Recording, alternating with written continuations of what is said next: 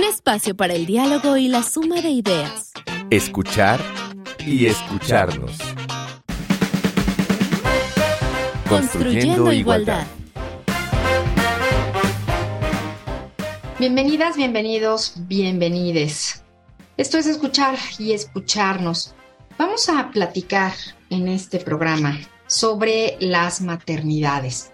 Vamos a ver por qué decimos maternidades y no maternidad. Vamos a ver las diferentes historias y maneras. Invitamos a Carla Carpio, ella es doctora, es investigadora postdoctoral en el CIEG y es la primera vez que nos visita. La invitamos para hablar de este tema, nos da muchísimo gusto que haya aceptado y pues Carla, bienvenida a este programa. Gracias. Háblanos un poco de ti, Carla. Bueno, pues además de lo que ya mencionaste, pues quiero señalar que me ha interesado el tema de las maternidades y la reflexión sobre la maternidad a partir de mi propia experiencia. Bueno, desde que estaba embarazada y sobre todo la época del posparto, de los primeros, el primer año ¿no? de la crianza que me tocó exactamente en la pandemia. Soy mamá de Darío, un niño de tres años y medio ahorita, entonces, todo lo que en ese momento aconteció, el quedarnos en casa, este énfasis en el trabajo de cuidados y la crianza, me hizo también parte de las reflexiones y de llevarlo un poco más hacia las reflexiones feministas y las perspectivas feministas que hay sobre la crianza y las maternidades. Y pues un tema, ¿cómo podríamos definirlo? Pues tiene como muchas maneras, ¿no? Es un tema potente, es un tema a veces complicado, ¿no? Es un tema que a veces se, se idealiza y hay tantas historias y tantas relaciones como madres, ¿no? Habemos en este, en este mundo. Entonces, bueno, trataremos justamente de, de ir hablando sobre esto, fuera de, de, la idealización de las fechas, del 10 de mayo, de las canciones, ¿no? Que a veces son son empalagosas y hablan de algunas madres ideales que creo que en la realidad yo también soy madre y creo que no, no existimos como tal, ¿no? Somos personas, somos seres humanos y enfrentamos una tarea titánica que es acompañar a otros seres humanos, darles vida y acompañarles. Entonces, bueno, con todos sus matices, vamos a, a empezar por escuchar una introducción. Tenemos aquí unos fragmentos de la película La hija oscura.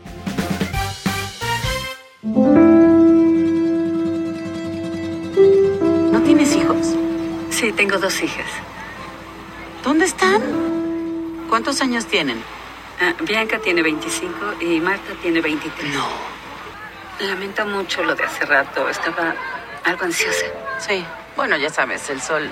Y pues tal vez las hijas, estar lejos de ellas, ¿entiendes? Sí, bueno, ya lo verás. Los niños son una gran responsabilidad. Mi madre era muy hermosa.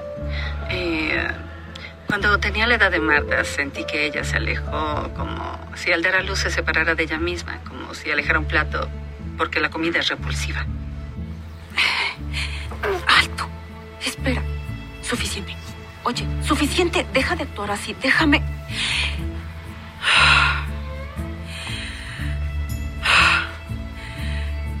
Estoy volviéndome loca. Está bien, ven con tu tía, amor. A veces no puedo soportarlo. Lo sé. ¿Está bien? Sí, lo que quieres. Enséñale a mamá. Enséñale a mamá. Y a esa mujer, la niña buena que eres. Sí, eso es. Estás bien. En serio nos ponen a prueba. ¿Cómo eran tus hijas cuando eran pequeñas? ¿Eran como esta obstinada criatura? Es que yo realmente no recuerdo mucho. No, no puedes olvidar nada de tus propios hijos. ¿Esa es tu experiencia? No, bueno. ¿Tus hijas te dieron problemas cuando eran niñas? Solo creo que lo olvidé. Ella ya lo olvidó. ¿Puedo preguntarte algo? ¿Qué pasó en la juguetería? Estabas hablando sobre tus hijas y luego... ¿Algo pasó? Sí, me fui. Cuando la mayor tenía siete y la menor cinco, me fui. Las abandoné y no las vi por tres años. ¿No viste a tus hijas por tres años? No. ¿Quién las cuidó? Su padre y mi mamá. Luego volví por ellas. ¿Qué sentiste al estar sin ellas? Se sintió increíble. Sentí que había intentado no explotar y luego exploté. Eso no suena increíble. Si se sintió increíble, ¿por qué volviste con tus hijas? Soy su madre, volví porque las extrañaba. Soy una persona egoísta. Soy una madre antinatural. La hija oscura, película de 2021, escrita y dirigida por Maggie Gyllenhaal, basada en el libro La niña perdida de Elena Ferrante.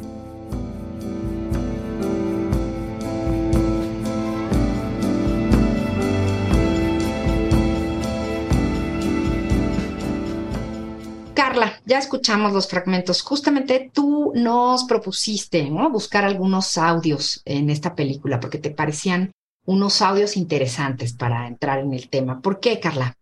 Bueno, esta película estaba es inspirada en la novela de Elena Ferrante, ¿no? del mismo nombre. Y hay una frase que a mí me pareció muy muy breve, muy, pero muy, muy potente, que es la de los, cuando ella responde, los hijos son una responsabilidad aplastante, ¿no? Se lo dice a, la mujer que está esperando un hijo, como ya lo verás. Entonces, me parece que de ahí podemos también partir para desromantizar, para contribuir a esto que estabas mencionando, ¿no? Señalando. Justamente, primero la reflexión sobre el que sean maternidades en plural y que enfatizamos la diversidad que hay, pero también el hecho de estar reflexionando sobre qué es maternar, ¿no? ¿Qué es ser madre? Me parece que ya es un avance en el desnaturalizarlo también, ¿no? En dejar de verlo como una función inherente y natural a las mujeres.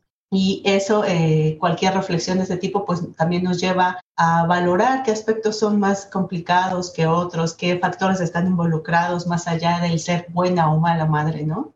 O de una función biológica a la que se ha reducido y un montón de adjetivos. Entonces, esto de responsabilidad aplastante me parece porque sí es efectivamente una gran responsabilidad, como mencionabas, pero también es contundente el decir es fuerte, es demoledora, cambia la vida, también es contradictoria, ¿no? en, sí mismo es una, eh, un, estado contradictorio y una serie de acciones que pueden pasar eh, por una, el, afecto más grande y el amor más grande, pero también por el cansancio, el enojo, la tristeza, la preocupación, que se puede, que puede causar una persona, yo creo, de forma más intensa, ¿no? En este, en este periodo.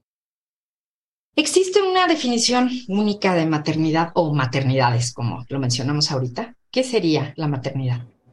Bueno, a mí me gusta partir de, la definición de maternar y esta viene del inglés, ¿no? De una traducción de mothering como una forma de referir distinta a maternity, ¿no? Que sería como la maternidad.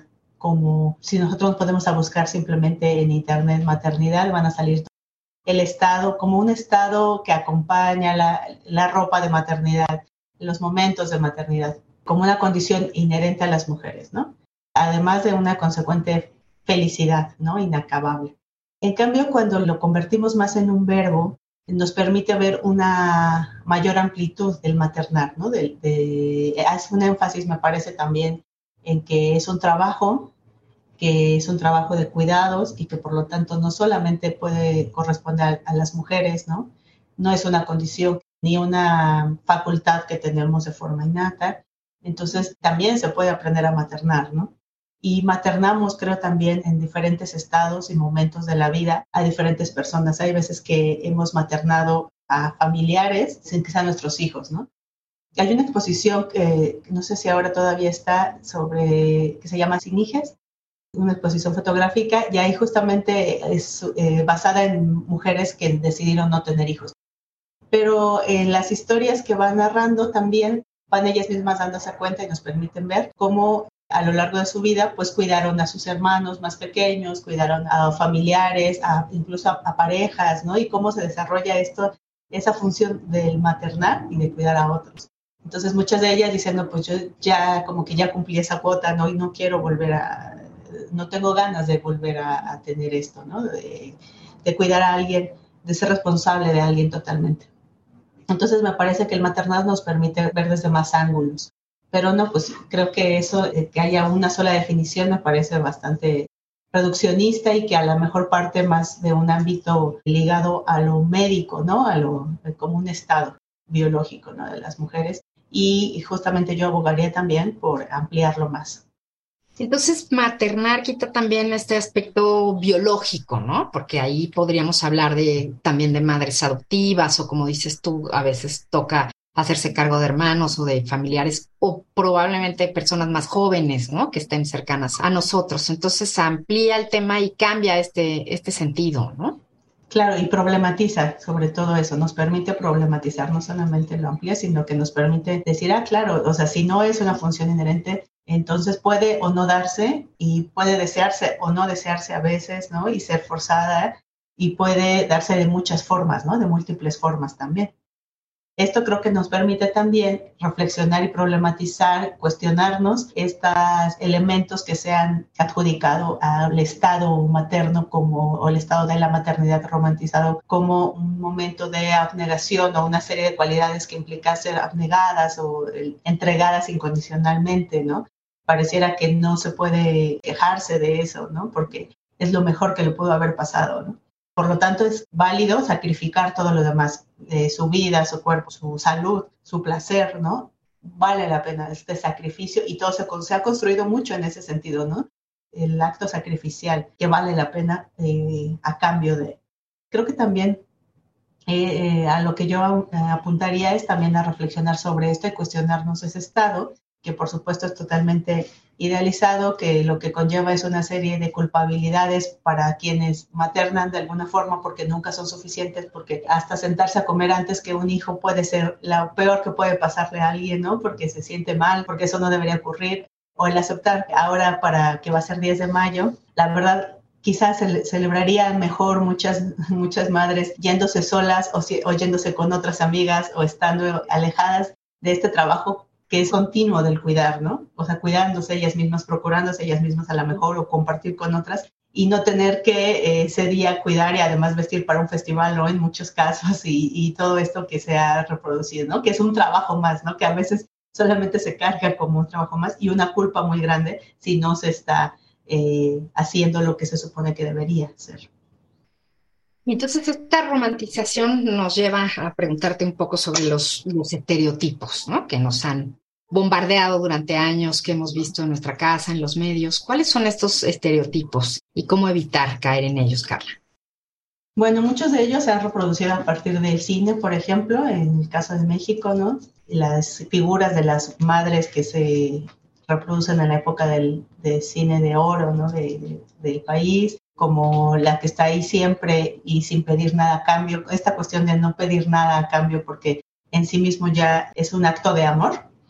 También creo que puede generar mucha frustración a largo plazo porque en las mujeres cuando se dan cuenta que bueno, que dejaron todo, que sacrificaron todo y pues los hijos son un momento, ¿no? Están con nosotros por un momento y cuando ya no están y ya no hay a quien cuidar y, y después de haberlo dado todo y quedarse una sin nada, pues también creo que puede llegar a ser bastante demoledor esa situación de desolación y de no tener sentido, ¿no? De vida, que es lo que pasa también con muchas mujeres, ¿no?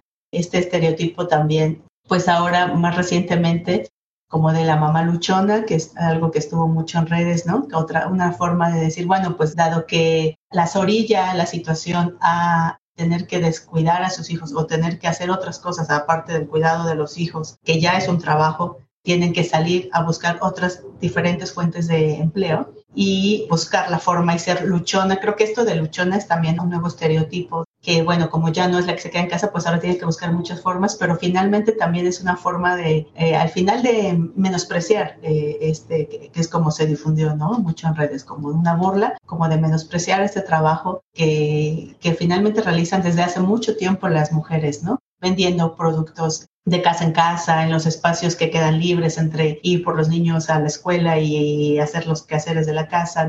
No parar nunca, ¿no? Llegar a estos, llenar estos espacios, ¿no? De, tratando de obtener más recursos, ¿no? Entonces, ese sería otro. Muy bien, pues vamos a pasar ahora a escuchar una canción.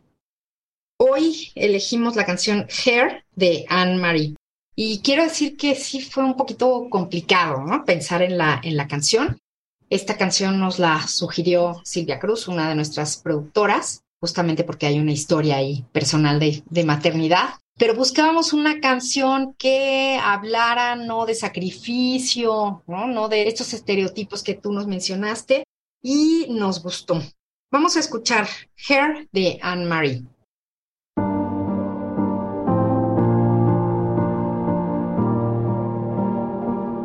When I think of my mother, no one compares to her. A love like no other, she puts everyone else first. And when I was younger, I treated her the worst. Never known someone stronger, cause damn, it must have hurt. I don't see you as much as I used to. But if I did, I know what I would do. I tell you I love you a million times. Say that I'm sorry if I made you cry. Can never be half the woman, even if I try. But I try, I swear I try. If someone puts me down, yeah, I know my worth. All thanks to you, the lessons that I've learned. If I had to put it into words, I think of an angel and all I see is her.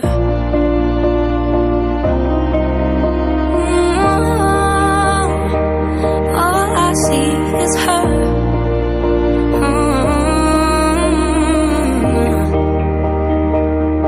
Mm. Your voice in my head it tells me I'm beautiful. And when I have children, I'll pass on the things I was told. I don't see you as much as I used to. But if I did, I know what I would do. I tell you I love you a million times. Say that I'm sorry if I made you cry. Can never be half the woman, even if I try. But I try, I swear I try. If someone puts me down, yeah, I know my worth. It's all thanks to you, the lessons that I've learned. If I had to put it into words, I think of an angel and all I see is her. Mm-hmm. all I see is her.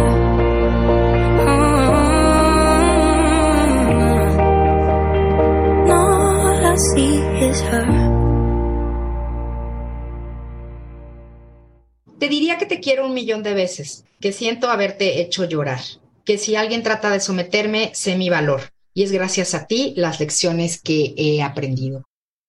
Una de las tantas maneras de una relación en esta canción madre-hija de Anne Marie la canción Hair. Y justamente, bueno, en esta canción habla un poquito, ¿no? De lo que vio con su mamá, de, sí lo dice ella, que, que ponía a los demás adelante, pero también habla del valor que le da. Esta relación y cómo ahora ella también se, se valora. Entonces, bueno, eso sería lo que, lo que quisiéramos, que maternar fuera una experiencia hermosa para todas las partes involucradas. Y pues hoy justamente este programa que estamos transmitiendo en 10 de mayo, esa fecha tan emblemática, tan comercial, tan criticada, tan esperada también por otras personas, es, la verdad. Estamos hablando de maternidades con la doctora Carla Carpio. Carla, ¿cómo era ser madre para generaciones anteriores y cómo lo está haciendo para generaciones actuales? Bueno, pues ahorita que mencionabas un poco sobre la canción, quería eh, enfatizar que si, bien debe ser una experiencia reconfortante, deseada por todas, quien, quien decide ejercerla, también creo que hay que aceptar que es una relación humana, ¿no? Es una relación humana y social, por lo tanto está llena de contradicciones, ¿no? Y asumirla como en, su, en toda su contradicción como algo hermoso, eh, una experiencia gozosa, pero también como una experiencia bastante cansada, que implica mucho trabajo, que implica mucho eh, desgaste, ¿no? Eh, creo que eso es algo que las generaciones actuales van teniendo más claro, ¿no? Cada vez. Y eso también se va notando no solo en la disminución de hijos que se tiene por, por mujer, ¿no? Sino en la decisión cada vez mayor de no tener hijos, ya sea en pareja o, o con personas que no están en pareja, pero que deciden no tener hijos por la conciencia que implica todo el trabajo de cuidados, la condición económica, ¿no? Si, si incluso cada vez más se vive con, con roomies o con compañeros, eh, incluso cuando se, se, tiene pareja, pues entonces el gasto extra de tener un hijo pues resulta prácticamente imposible de costear, ¿no? Entonces cada vez tienen menos posibilidades nuestras generaciones eh, ya de tener casa propia, de tener además hijos para eh, buscar un espacio para vivir es más complicado, ¿no? Entonces creo que esto va de la mano con un cambio social, socioeconómico más, más grande, ¿no? Donde antes además también estaba la menor injerencia formal de las mujeres en el ámbito laboral, porque como decía, siempre lo han estado, siempre han buscado otras formas de solventar la vida, pero eh, sí hay una mayor injerencia formal ahora, ¿no? Aunque los trabajos sigan siendo precarios, ¿no? Con todo y, la, tener estudios de licenciatura ya no garantiza tener el acceso a un trabajo eh, con buenas eh, prestaciones o, o, que sea estable pero sí eh, la aspiración de cada vez más mujeres al menos es entrar al mercado laboral, ¿no? Entonces se va postergando este, esto de, de tener hijos hasta casi eh, eh, ser madre, pues casi queda algo como una de las, para muchas como una de las cuestiones que ya no son tan importantes, ¿no? Cada vez es menos, me parece, este papel central. Sin embargo, no, implica que no se reflexione o que no se deba mantener esta reflexión porque creo que también todas somos hijas, ¿no? Como decía mencionaba Daniela Herrera recientemente en, la presentación de su libro Fruto. Bueno, pues eh, no solamente es eh, la reflexión al respecto, no solamente es para quienes hemos sido madres, sino para también cualquier persona que haya sido hija, ¿no? Y que quiera reflexionar qué, qué papel implicó, ¿no? Para la crianza.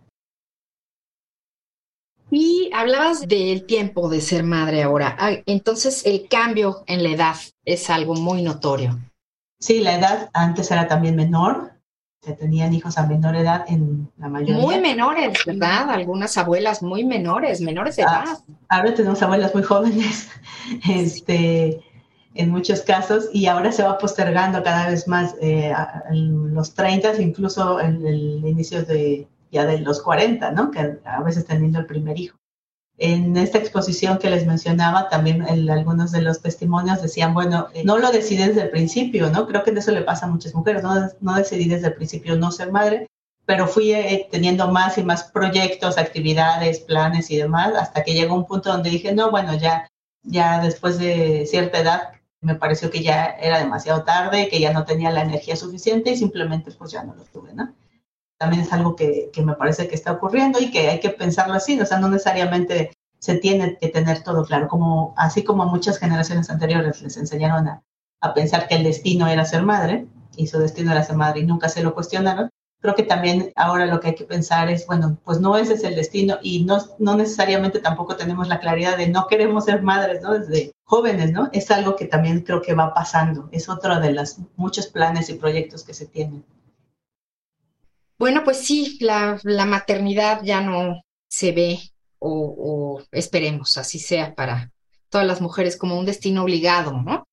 Ya es más una, una decisión que a veces se complica, como tú lo dijiste, por muchísimos factores sociales. Pero, ¿por qué la importancia de una maternidad que una decida? ¿Por qué la maternidad deseada?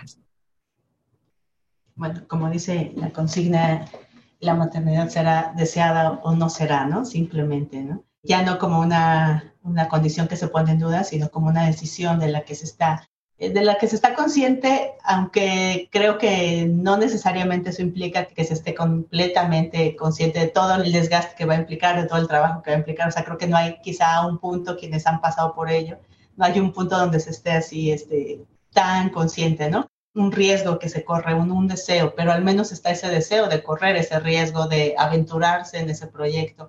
Y eso creo que es lo más importante. Ya después puede haber incluso arrepentimiento y muchas cosas, ¿no? Pero de entrada, creo que sí es fundamental enfatizar que, que es, debe ser una decisión, que no es el destino obligado para, para todas y todos. O sea, formar una familia ya no como ese destino que es eh, en, ese, en esta estructura nuclear, ¿no? De mamá, papá, hijos, y también que, bueno, que al no ser algo que se, vea como un destino, también se ejercite de una manera más activa, ¿no? Que se involucre más una maternidad, que se reflexione sobre lo que está haciendo, que se le dé más importancia al papel de la crianza, crianza respetuosa tanto con las criaturas como con las madres, ¿no? Que, que se tome en cuenta ambos lados y que se tome en cuenta también qué implica crear, no solo traer personas al mundo por destino, sino también todo lo que implica un involucrarse en ese proceso, ¿no? Creo que eso es algo que también nos permite mucho más en la decisión de tener hijos eh, de manera más consciente, ¿no? Pues creo que es muy importante lo que platicamos, Carla. Yo creo que hay que hablar de lo que no se hablaba, como todos estos secretos que nadie cuenta de estos momentos difíciles de maternar.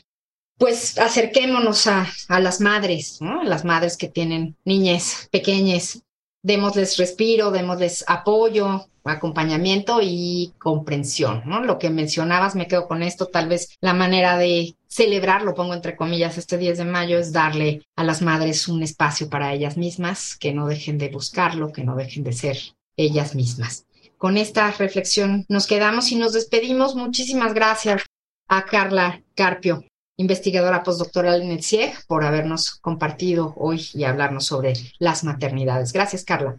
Gracias a ti, Amalia, y saludos a, todas las que nos escuchan y los que nos escuchan. Muy bien, pues hoy 10 de mayo, abracen a quien tengan que abrazar y sobre todo reflexionen sobre lo platicado en este programa. Muchísimas gracias. Esto fue escuchar y escucharnos. En la producción Silvia Cruz Jiménez y Carmen Sumaya y yo soy María Amalia Fernández. Nos escuchamos la próxima semana. Palabras copio. Crianza positiva. Son aquellas prácticas de cuidado, protección, formación y guía que posibilitan el desarrollo, bienestar y crecimiento saludable y armonioso, tanto físico como material, espiritual, ético, cultural y social de las niñas, niños y adolescentes, gracias a que se realiza de acuerdo con la evolución de las facultades, la etapa del ciclo vital de desarrollo, características y circunstancias de la niña, niño o adolescente, sin recurrir a la violencia, sino respetando sus derechos humanos. Definición tomada de la página de UNICEF México.